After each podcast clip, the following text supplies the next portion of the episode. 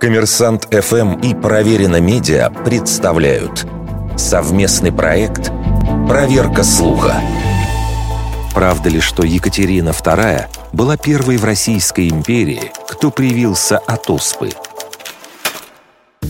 Информацию о том, что Екатерина пошла на это, дабы показать пример подданным, можно встретить и в различных СМИ, и на официальных ресурсах.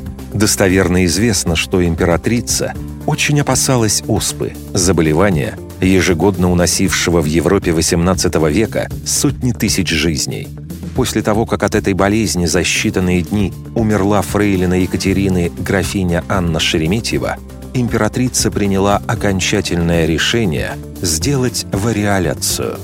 До открытия безопасной вакцинации коровьей оспой эта технология подразумевала перенос частиц гноя от больного пациента здоровому – и инфицирование натуральной человеческой оспой не всегда заканчивалось благоприятно.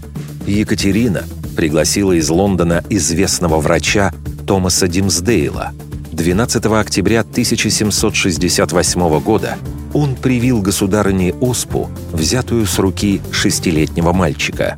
Манипуляцию императрица перенесла довольно легко – но утверждать, что именно Екатерина II стала первой, кто в Российской империи отважился на такую процедуру, неверно. В середине XVIII века вариоляция уже практиковалась в Малороссии, Казанской губернии и Туркестанском крае. Черкесы прививали детей в шестимесячном возрасте.